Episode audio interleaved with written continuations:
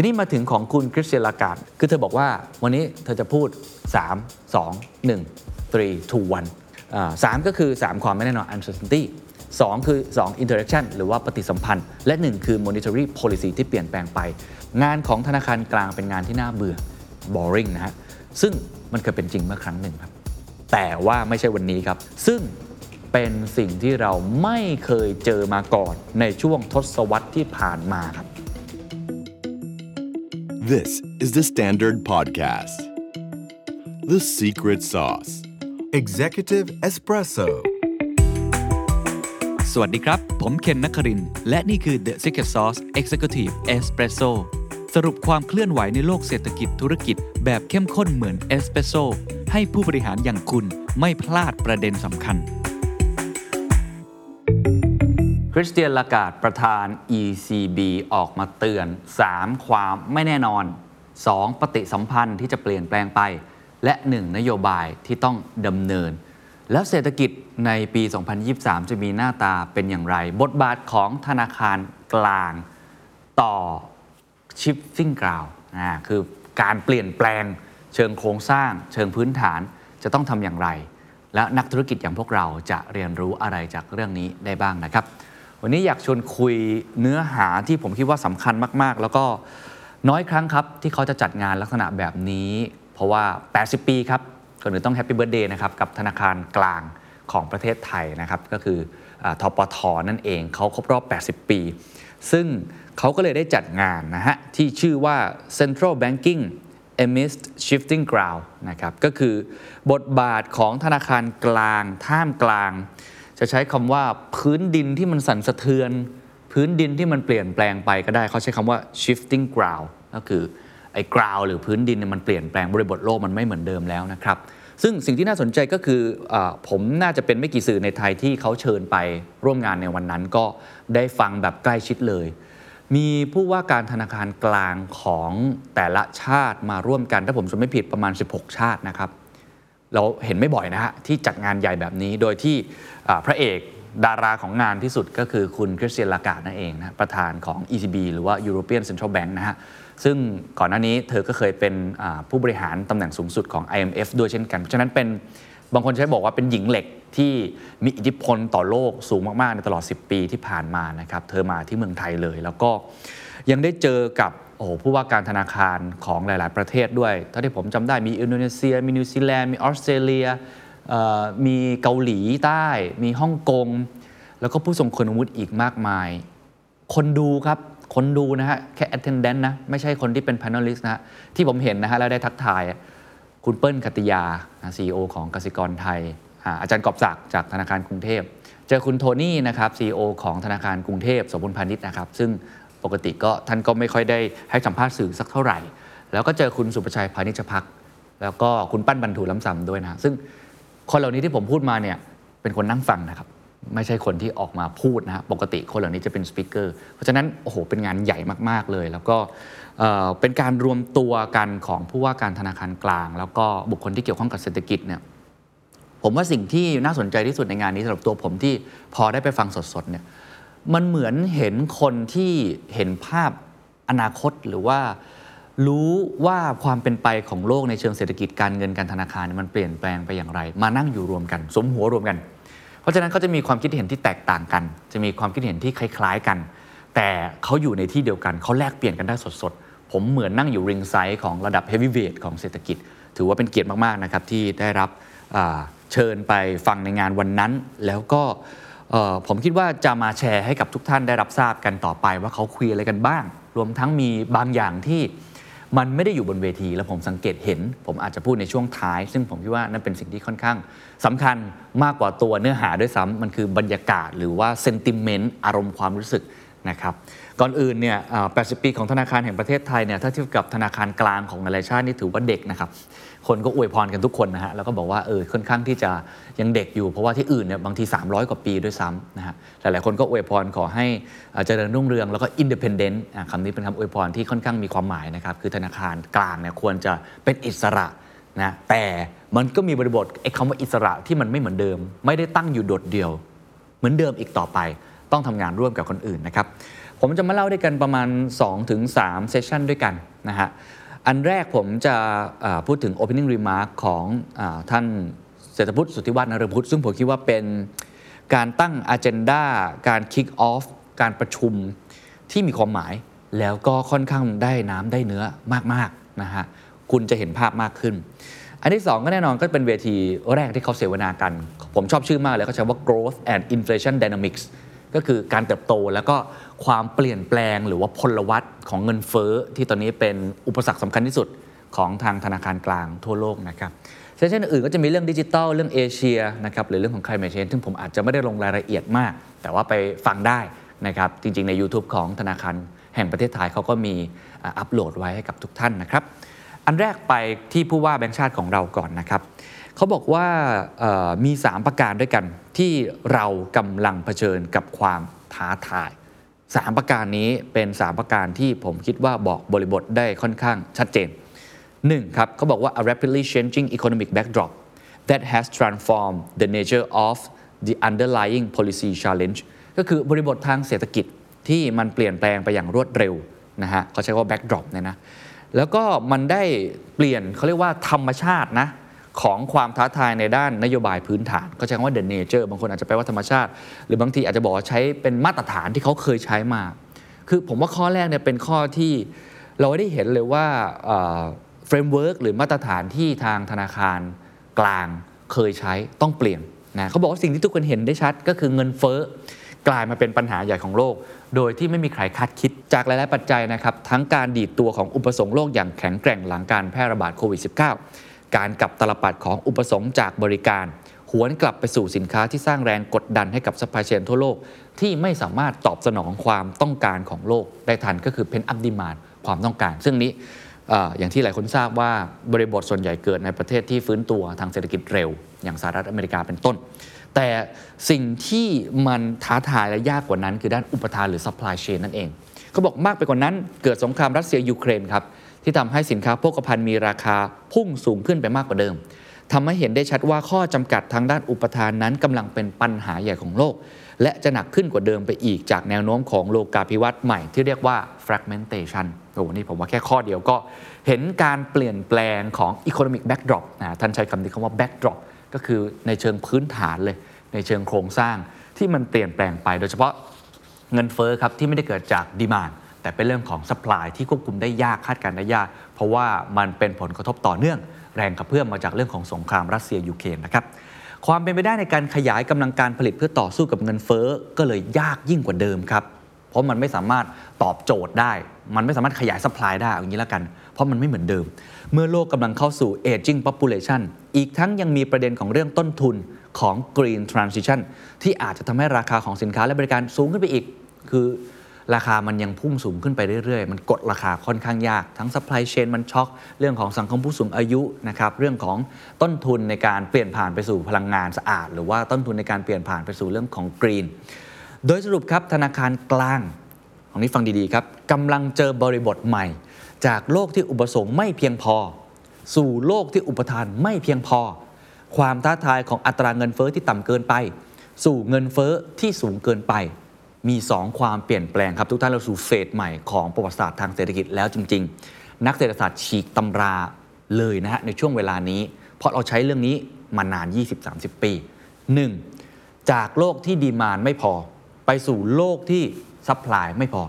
1. 2. อัตราเงินเฟ้อที่ต่ำเตี้ยเรียดินมาอย่างยาวนาน สู่โลกที่เงินเฟ้อสูงเกินไป นี่คือ 2 เรื่อง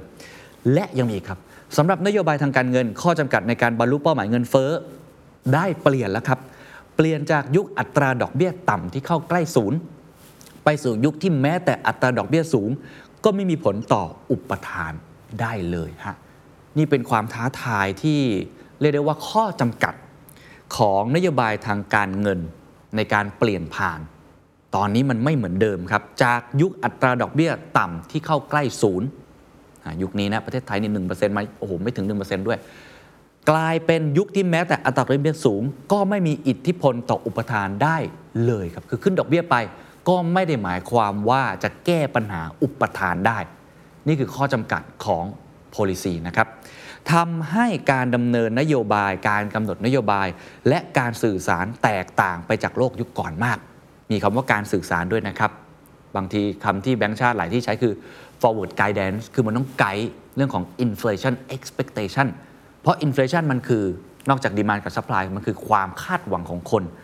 จะขึ้นเงินเดือน เพราะว่ากังวลว่าราคาสินค้าจะเพิ่มตามอะไรแบบนี้เป็นต้น การสื่อสารของธนาคารกลางมีผลอย่างยิ่ง และมีความสำคัญอย่างยิ่ง นี่คือข้อแรก แค่เปิดมาก็เห็นความเปลี่ยนแปลงแล้วนะครับ ข้อ 2 ครับ shifting conceptual frameworks needed to guide policy อันนี้ยิ่งเจาะลงไปเลยครับว่า framework ที่เคยใช้การปรับเปลี่ยนกรอบความคิดในการกำหนดนโยบาย มันเปลี่ยนแล้วครับ มันไม่เหมือนเดิม ภูมิทัศน์ทางเศรษฐกิจ และการเงินกำลังบีบให้ธนาคารกลางต้องกลับมาทบทวนพื้นฐานของกรอบความคิดในการกำหนดนโยบาย ซึ่งสถานการณ์ปัจจุบันกำลังทดสอบสิ่งที่เขาเรียกว่า analytical paradigms หรือว่ากระบวนทัศน์ของการวิเคราะห์ที่ มันมีมาอย่างยาวนานมากขึ้นเรื่อยๆ ที่ผมใช้คำว่าฉีกตำราเศรษฐศาสตร์นั่นแหละครับ เราเรียนกันมาเนี่ยตอนนี้ framework หรือ paradigm ในการวิเคราะห์มันอาจจะต้องเปลี่ยน ในปัจจุบันครับ การเพิ่มขึ้นของเงินเฟ้อเมื่อเร็วๆ นี้นั้นทำให้สิ่งที่เรียกว่า Phillips Curve อันนี้ผมเคยจัดไปตอนหนึ่งนะ Phillips Curve เนี่ยฮะหรือแบบจำลองอัตราเงินเฟ้อกับเรื่องของอัตราการว่างงานเนี่ยมันกลายเป็นโมเดลที่ไม่สามารถใช้พยากรณ์เงินเฟ้อได้อย่างแม่นยำ อย่างในอดีตได้อีกต่อไป เพราะบางอย่างไม่ได้มีความสัมพันธ์กันอย่างเป็นเส้นตรงในอดีต เราต้องการโมเดลใหม่สำหรับบริบทโลกใหม่ครับ เราต้องการโมเดลใหม่สำหรับบริบทโลกใหม่ จากที่ได้กล่าวไปทั้งหมดนั้น ระบบการเงินก็ได้มีการพัฒนาไปข้างหน้าด้วย โดยวัฏจักรการเงินในประเทศและทั่วโลกได้เปลี่ยนธรรมชาติของความผันผวนทางเศรษฐกิจ และได้เชื่อมโยงเข้าสู่ ความผันผวนของตลาดทุน ราคาสินทรัพย์ และความสามารถในการรับกับความเสี่ยงครับ คือนอกจากว่าไอ้ framework นี้ต้องเปลี่ยนแล้วทั้งหมดเนี่ยไอ้ระบบการเงินมันก็มีพลวัตของมัน คือเหมือนกับพัฒนาไป ยกตัวอย่างเช่นอะไร เช่น บทบาทที่เพิ่มขึ้นของ non bank financial intermediaries นะครับ NBFI หรือว่าตัวกลางที่ไม่ใช่ธนาคารก็คือ non bank เขาบอกว่าสิ่งเหล่านี้มันได้สร้างช่องโหว่ใหม่ๆ เนื่องจากกฎระเบียบในการควบคุมหน่วยงาน ที่ไม่ใช่ธนาคารนั้นยังคงล้าหลังกว่าธนาคารอยู่มาก คือปกติแบงก์ชาติ regulator สามารถควบคุมธนาคารได้อ่าอันนี้ไม่ยากเพราะว่ามันมีบทเรียนกันมา แต่พอเป็น non bank บางทีมันยังมีช่องโหว่ในเรื่องของกฎระเบียบอยู่ อันเนี้ยเป็นตัวอย่างของพลวัตการพัฒนาไปข้างหน้าของโลกการเงิน หรือว่าความตึงเครียดในภาคของ non bank financial intermediaries ครับเป็นหัวใจสำคัญมาก ๆ ของความเครียดทางการเงินในช่วงวิกฤตโควิด -19 ครับ เช่นเดียวกับความตึงเครียดล่าสุดในตลาดตราสารหนี้ภาครัฐ และสุดท้ายการมาถึงของสกุลเงินเข้ารหัส หรือว่าคริปโตเคอเรนซีและสินทรัพย์ดิจิทัลที่ธนาคารกลางก็ควบคุมไม่ได้เช่นเดียวกัน จึงต้องกระตุ้นในการเกิดความพยายามร่วมกันของธนาคารกลาง ในการควบคุมสิ่งเหล่านี้ผ่าน CBDC เพื่อให้แน่ใจว่าเงินของธนาคารกลางยังเหมาะสมกับวัตถุประสงค์ในระบบการเงินดิจิทัล ก็คือนอกเหนือจากไอ้ตัว frameworkที่ต้องเปลี่ยนแล้วพลวัต disruption ที่เกิดขึ้นในโลกของการเงินเอง ไม่ว่าจะเป็น non bank ไม่ว่าจะเป็นเรื่องของโควิด -19 ที่ทำให้เรื่องของหนี้ต่างๆ มันพอกพูนสูงขึ้น หรือในแง่ของตลาดตราสารหนี้ภาครัฐ หรือในมุมของคริปโตเคอเรนซีมันก็เป็นอีกความเสี่ยงหนึ่งที่เป็นตัวแปรเพิ่มเข้ามาทำให้จำเป็นอย่างยิ่งที่จะต้องเปลี่ยนกรอบความคิดในการดำเนินนโยบายทางการเงิน ข้อ 3 ครับ อันนี้อาจจะสั้นนิดนึง แต่ผมคิดว่าก็เป็นหัวใจสำคัญและท่านมาพูดในเวที The Standard Economic Forum ด้วย ก็คือ climate change ซึ่งท่านใช้คำว่า green transition ก็คือนอกเหนือจากหน่วยงานที่เกิดขึ้นมาใหม่มากมายแล้ว หากต้องการจะบรรลุเป้าหมายทางด้านสภาพภูมิอากาศนั้น ธนาคารกลางมีบทบาทในการต่อสู้กับปัญหาดังกล่าว ซึ่งเป็นความท้าทายที่น่ากลัวที่สุด เพราะสิ่งเหล่านี้แตกต่างจากการใช้นโยบายทางการเงิน เพื่อไล่ตามอัตราเงินเฟ้อ ปัญหาเรื่องสภาพภูมิอากาศเป็นเกมนัดเดียวครับ ถ้าเราพลาดแล้วผลของการทำผิดคือหายนะร่วมกัน ทั้งโลก นี่คือ 3 ข้อครับผมตัวนอีกครั้ง ข้อแรกครับคือเรื่องของบริบททางเศรษฐกิจ backdrop ที่มันเปลี่ยนทำให้เกิดความท้าทายในการดำเนินนโยบาย 2. เรื่องของ shifting conceptual framework ครับมันเปลี่ยนไป ก็ทำให้การกำหนดนโยบายก็ต้องเปลี่ยน และ 3 การเปลี่ยนผ่านสู่ green หรือว่าเรื่องของสิ่งแวดล้อม สรุปสั้นๆนะครับผู้ว่าบอกว่า what need to be done has changed โจทย์เปลี่ยนครับ สิ่งที่เราต้องทำให้สำเร็จ มันเปลี่ยนแปลง วิธีการที่เคยได้ผลก็เริ่มไม่ชัดเจน และเหตุใดที่ควรทำนั้นก็ต้องกลับมาพิจารณาให้ถี่ถ้วนอีกครั้ง ซึ่งสำหรับธนาคารกลางที่มีหน้าที่ในการดูแล stability หรือว่าเสถียรภาพทางเศรษฐกิจ และการเงิน ในวันนี้เปลี่ยนแล้วครับเป็นหน้าที่ของธนาคารกลางที่ต้องตามหามาตรฐานใหม่ในการกำหนดนโยบาย ในวันที่บริบทโลกได้มันเปลี่ยนไปแล้ว ก็คือตอนนี้โจทย์ที่มีอยู่มันต้องเปลี่ยนโจทย์แล้ว ผมชอบคำปิดท้ายมากเลยครับผู้ว่าแบงค์ชาติได้ปิดท้ายว่าด้วยประโยคของคุณเมอร์วินคิงนะครับอดีตประธานของธนาคารกลางสหรัฐอาณาจักรเขาบอกว่า งานของธนาคารกลางเป็นงานที่น่าเบื่อ boring นะฮะซึ่งมันเคยเป็นจริงเมื่อครั้งหนึ่งครับแต่ว่าไม่ใช่วันนี้ครับ มันไม่น่าเบื่อแล้วครับ มันเต็มไปด้วยความท้าทาย มันมันวื้อหวามากขึ้นนะฮะเพราะงานในมือของธนาคารกลางนั้น far from straightforward เอาเสียมาก ๆ จากแค่การรักษาเสถียรภาพทางเศรษฐกิจ ตอนนี้ การเงินท่ามกลางบริบทโลกที่เปลี่ยนแปลงนั้น จะต้องอาศัยความร่วมมือที่มั่นคง และปิดท้ายด้วยคำคำนี้ครับ เพื่อตอบโต้กับสถานการณ์ที่ผันผวนคำคำหนึ่งที่เราต้องมีมากๆซึ่งผมคิดว่าไม่ใช่แค่กับผู้นำในระบบการเงินการธนาคารอย่างเดียว แต่ทุกคนเลยครับ ท่านผู้ว่าพูดคำว่า humility ครับ มีความอ่อนน้อมถ่อมตน มีความรู้ว่าตัวเองไม่รู้ตลอดเวลา เพื่อที่จะทำความเข้าใจและปรับตัวให้กับสิ่งที่เข้ามา โน้มตัวเพื่อแสวงหาความเห็นในวงกว้างจากผู้มีส่วนได้ส่วนเสียทั้งหมดทำคนเดียวไม่ได้ครับ ต้องโน้มตัวไปหาคนอื่น และที่สำคัญที่สุดต้องตรวจสอบให้แน่ใจครับว่า ความคาดหวังสำหรับเป้าหมายนโยบายของธนาคารกลางนั้น ยังสอดคล้องกับเครื่องมือที่มี และในขณะเดียวกัน ก็ตระหนักถึงผลข้างเคียงที่อาจเกิดขึ้นได้ โดยไม่ตั้งใจ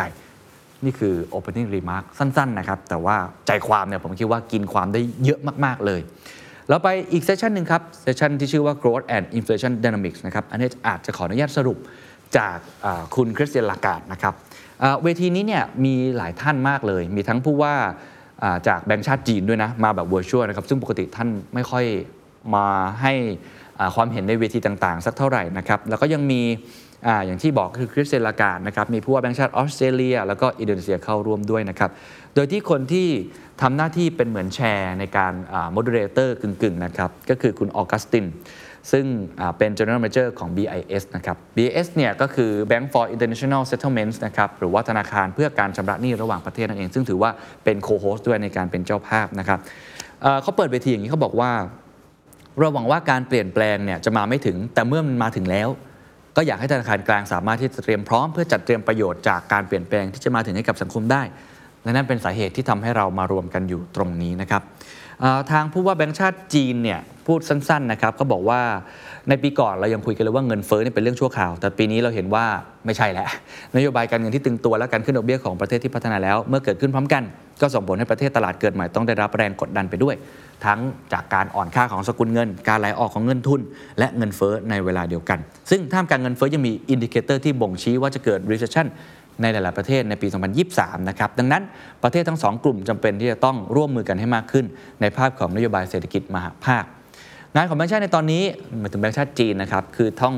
ทั้งต่อสู้กับเงินเฟ้อและทำให้เศรษฐกิจยังสามารถเติบโตได้ในเวลาเดียวกัน ซึ่งเขาได้บอกว่าทางการจีนเนี่ยเขาไม่ค่อยมีปัญหาเรื่องเงินเฟ้อเหมือนกับทางยุโรปมากนัก เพราะว่าเขายังมีเรื่องของ CPI เนี่ยอยู่ที่ประมาณ2%นะครับซึ่งทางการเติบโตของจีนน่ะช้ากว่าที่คาดการณ์จากเรื่องของซีโร่โควิดนั่นเอง นี่คือ ผู้ว่าแบงก์ชาติจีนก็เห็นบริบทที่มันไม่เหมือนกัน แต่ก็เจอความท้าทายที่ไม่แตกต่างกันมาก ทีนี้มาถึงของคุณคริสเตียนลากาดด้วยนะครับที่ผมคิดว่าเธอเป็นคนที่สื่อสารได้ค่อนเก่ง เป็นเป็น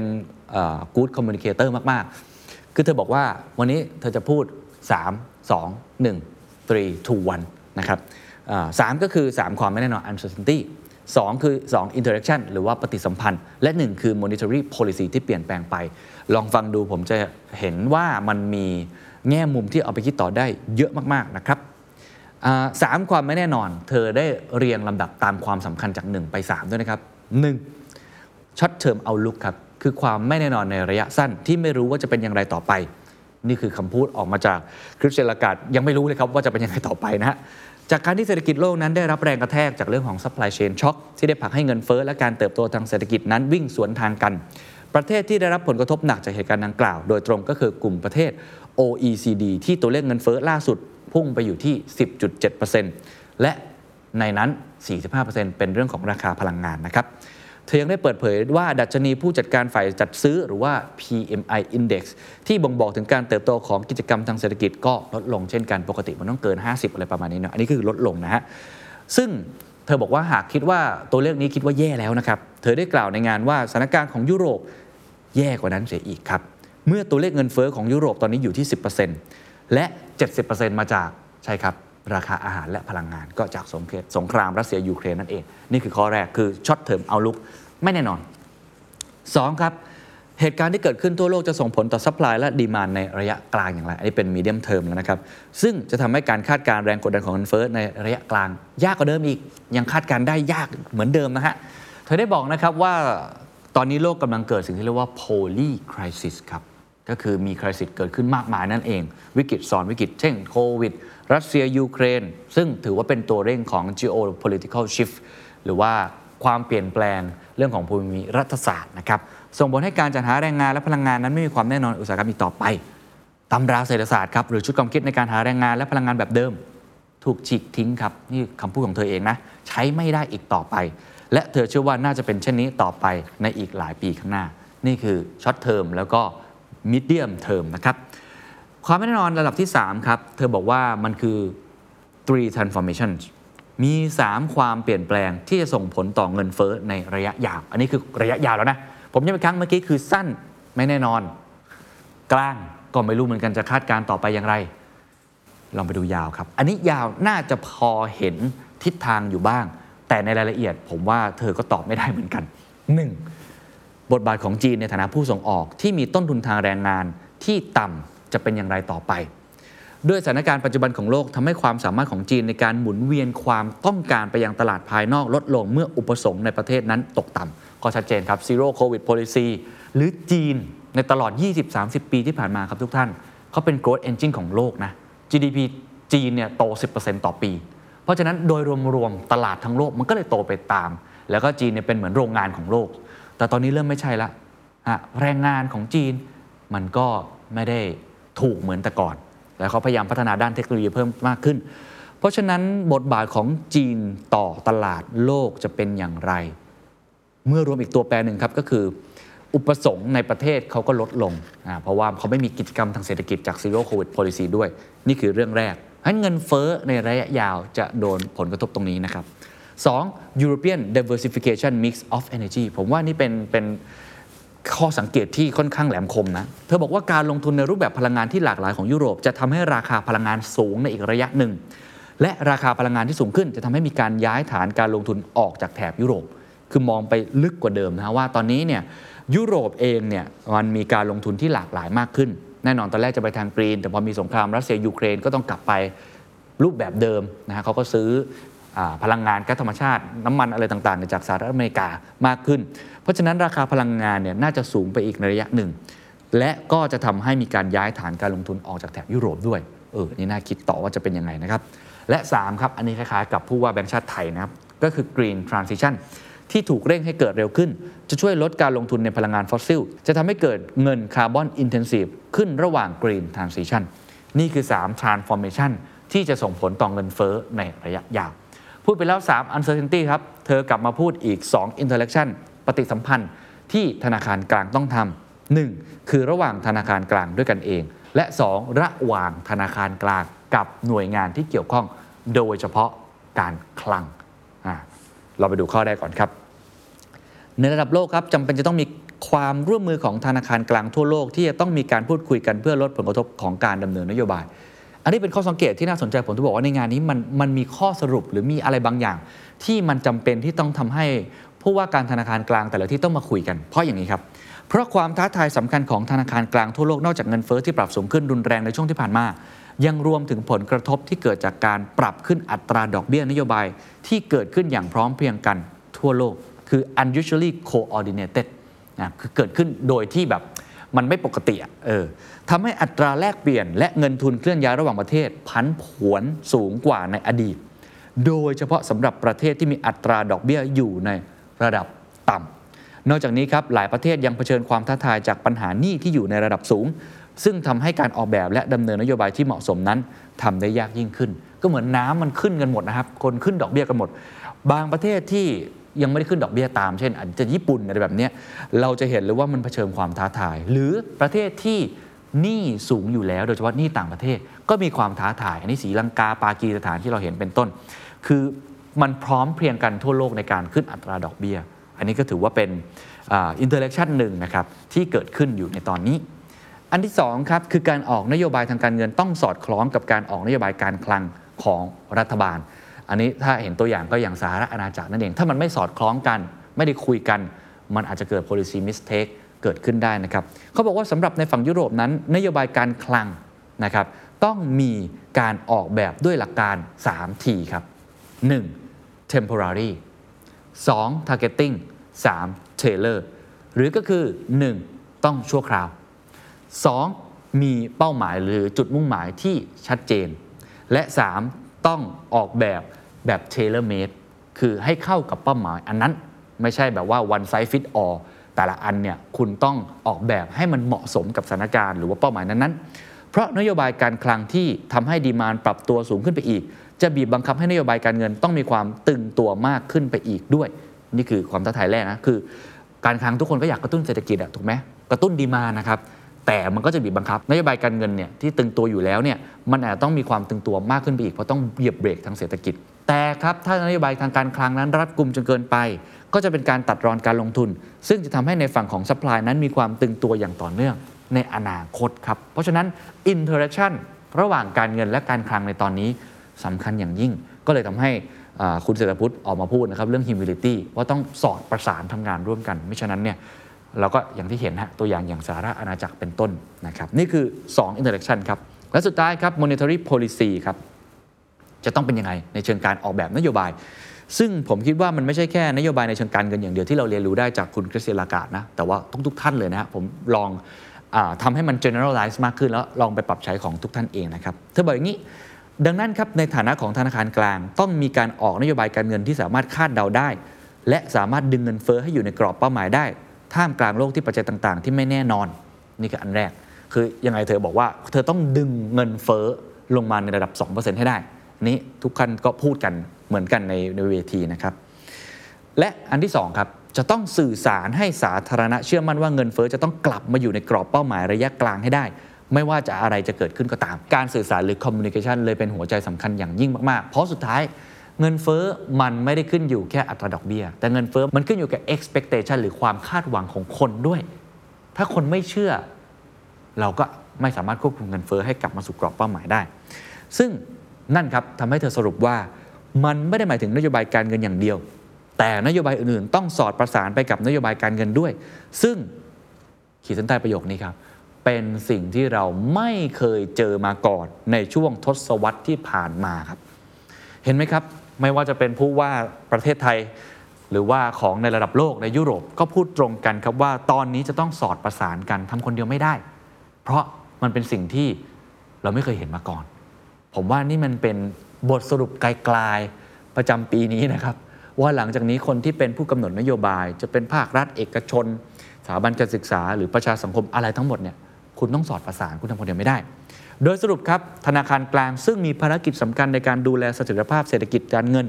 และดำเนินนโยบายเพื่อดูแลให้เงินเฟ้ออยู่ในระดับที่เหมาะสม เพื่อสร้างความมั่นใจให้กับสาธารณชนผ่านการดำเนินนโยบายทางการเงิน นโยบายอัตราแลกเปลี่ยน รวมทั้งการสื่อสารนโยบายที่มีประสิทธิภาพนั้น จะต้องสอดประสานกับนโยบายการคลัง เพื่อรักษาสมดุลของการสนับสนุนการเติบโตของเศรษฐกิจ ควบคู่ไปกับการควบคุมเงินเฟ้ออย่างมีประสิทธิภาพ ดูโจทย์เลยฮะโจทย์คือจะต้องสนับสนุนการเติบโตของเศรษฐกิจ ควบคู่ไปกับการควบคุมเงินเฟ้ออย่างมีประสิทธิภาพนโยบายต้องสอดประสานกัน สอดคล้อง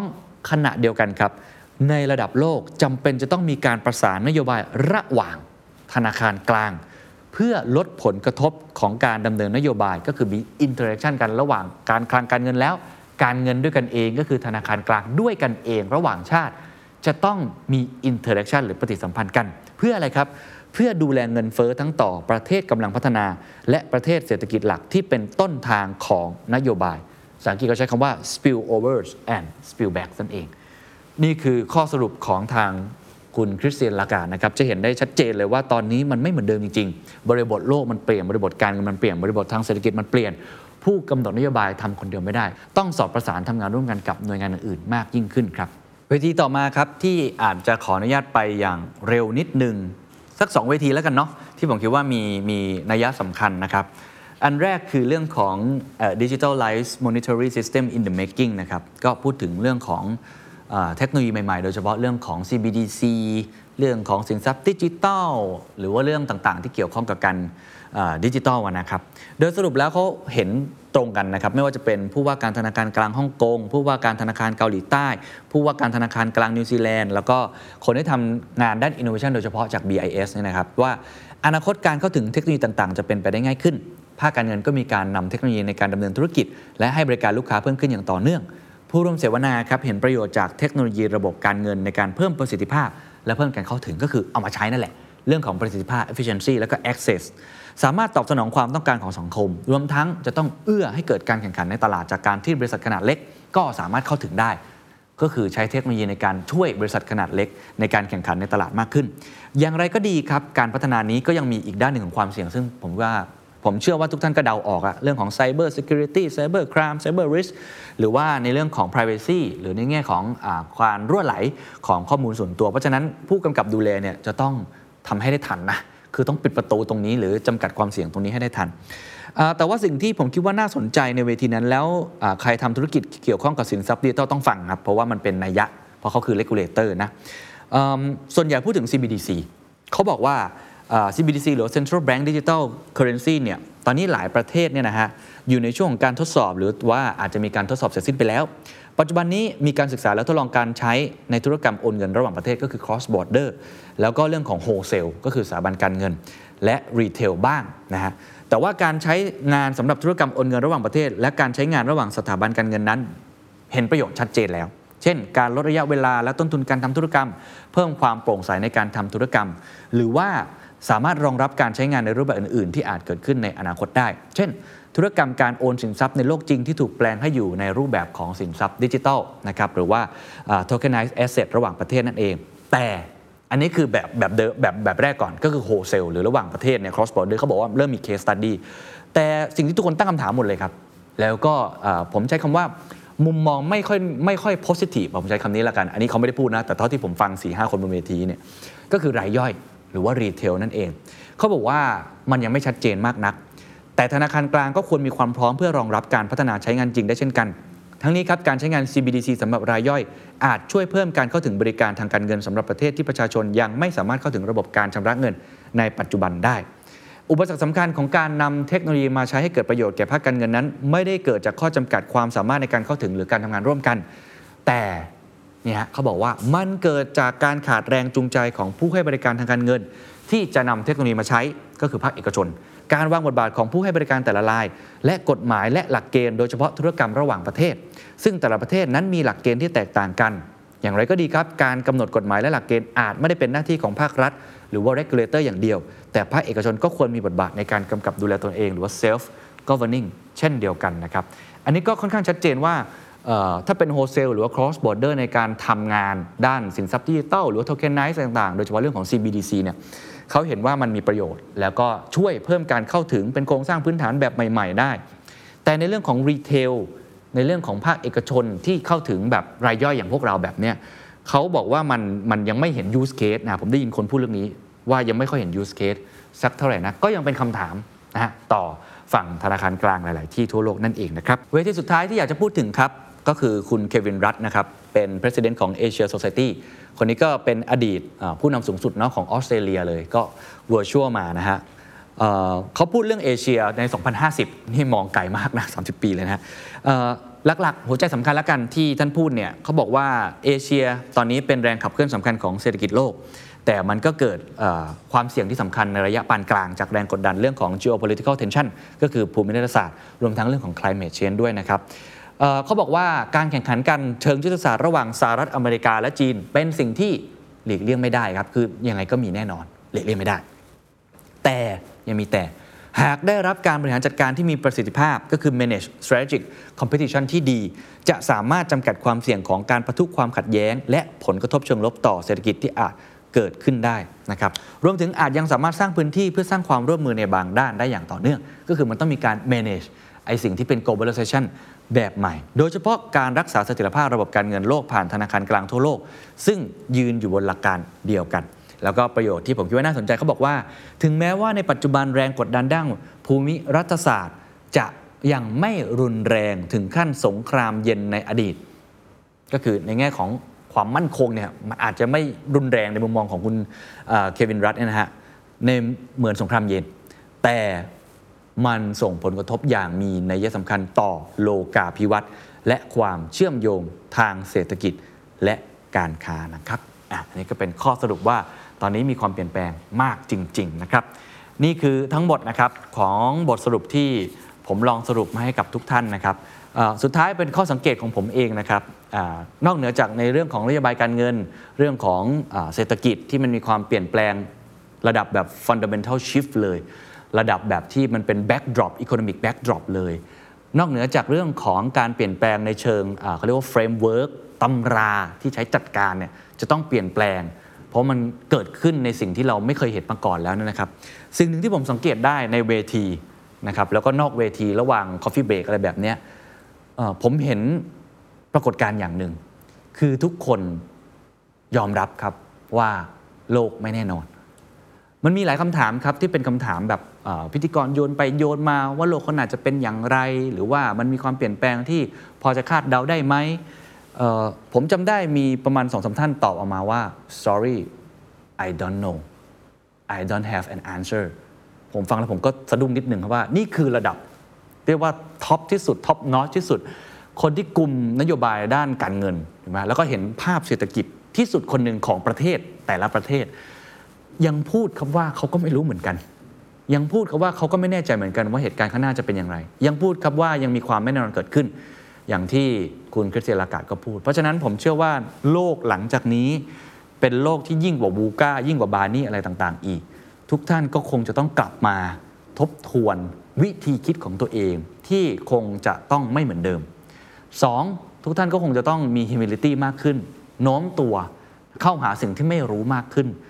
แล้วก็มี resiliency หรือการรองรับกับความเสี่ยงที่อาจจะเกิดขึ้น เพราะความเสี่ยงกับการเจริญเติบโตยังไงก็ต้องไปควบคู่กันไป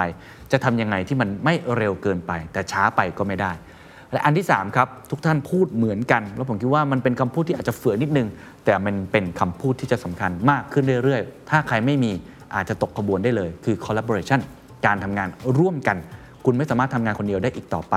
ไม่ใช่แค่ในหน่วยงานตัวคุณเอง ไม่ใช่แค่หน่วยงานเดียวกันใน ภาคอุตสาหกรรม แต่คือหลากหลายหน่วยงานที่ต้องสอดประสานกัน